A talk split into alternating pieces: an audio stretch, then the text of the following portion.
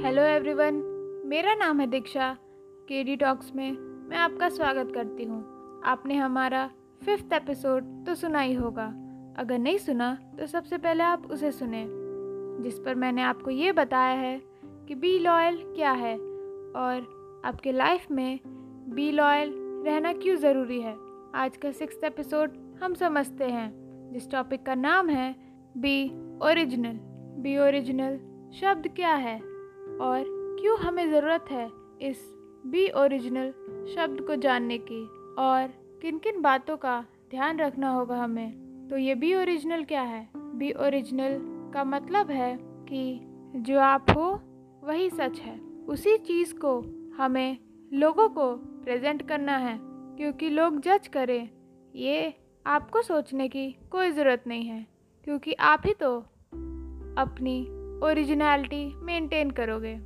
जी आप कह सकते हैं कि बी ओरिजिनल और बी लॉयल एक ही शब्द तो है, पर मैं बताना चाहूँगी ये थोड़ा उससे अलग है और हमें अपने साथ ओरिजिनल रहना और अपने काम के साथ ओरिजिनल रहना बहुत ज़रूरी है। अपने आप में ओरिजिनल का अर्थ है अपने विचारों और विचारों को सहज तरीके से व्यक्त करने में सक्षम होना। इस बात की चिंता किए बिना कि दूसरे आपके बारे में क्या सोचते हैं?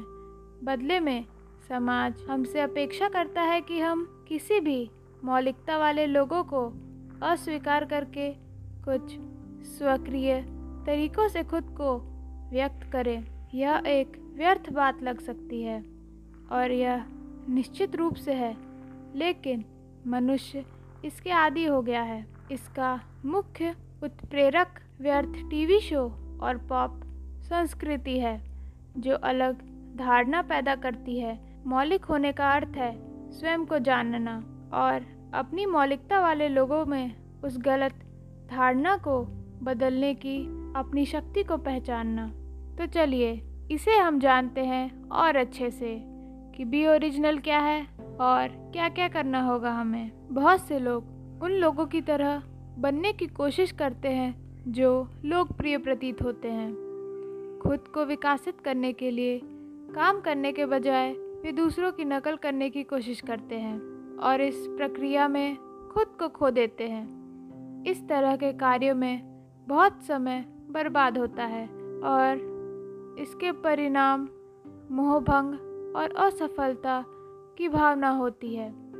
जब आप अपनी शैली, स्वाद और व्यक्तित्व को विकसित करने पर काम करते हैं तो आप ना केवल वास्तविक और प्रामाणिक होते हैं, बल्कि आप दूसरों के लिए अधिक दिलचस्प और आकर्षक होते हैं। डर को छोड़ दें और अपनी विशिष्टता को अपनाएँ। अपने जीवन को एक अभिव्यक्ति बनाएँ कि आप कौन हैं। जैसे कि स्टीव जॉब्स ने कहा था, अपनी दिल की बात मानने का साहस रखें। यदि आप एक कलाकार बनना चाहते हैं तो अकाउंटेंट होने के लिए समझौता ना करें, क्योंकि आपके माँ बाप चाहते हैं कि आप बने, या क्योंकि आप इससे अधिक पैसे कमा सकते हैं। अंत में आप हार जाएँगे, क्योंकि अगर आप दुखी, प्रेरित और उदास हैं तो पैसे कमाने का कोई मतलब नहीं है। जब आप अपने लिए सही रास्ता चुनते हैं तो दूसरों की राय को अपना ध्यान भटकाने ना दें। लोग नेक इरादे, राय देने में अच्छे होते हैं। हालाँकि, केवल आप ही जानते हैं कि आपके लिए सबसे अच्छा क्या है। आत्मविश्वास या आत्मसंदेह की कमी को अपने लिए सबसे अच्छा जो आप जानते हैं, उसका पीछा करने से ना आने दें। अपनी व्यक्तिगत असुरक्षाओं को जाने दें। यदि आप किसी ऐसे व्यक्ति बनने का प्रयास करते हैं। जो आप नहीं हैं तो आप कभी भी खुश नहीं होंगे। वास्तविक बने रहें। आप जो भी हैं, स्वयं पर गर्व करें। जो लोग आपके बारे में अधिक सकारात्मक दृष्टिकोण रखते हैं, वे बेहतर हैं। वे बेहतर स्वस्थ जीवन जीते हैं।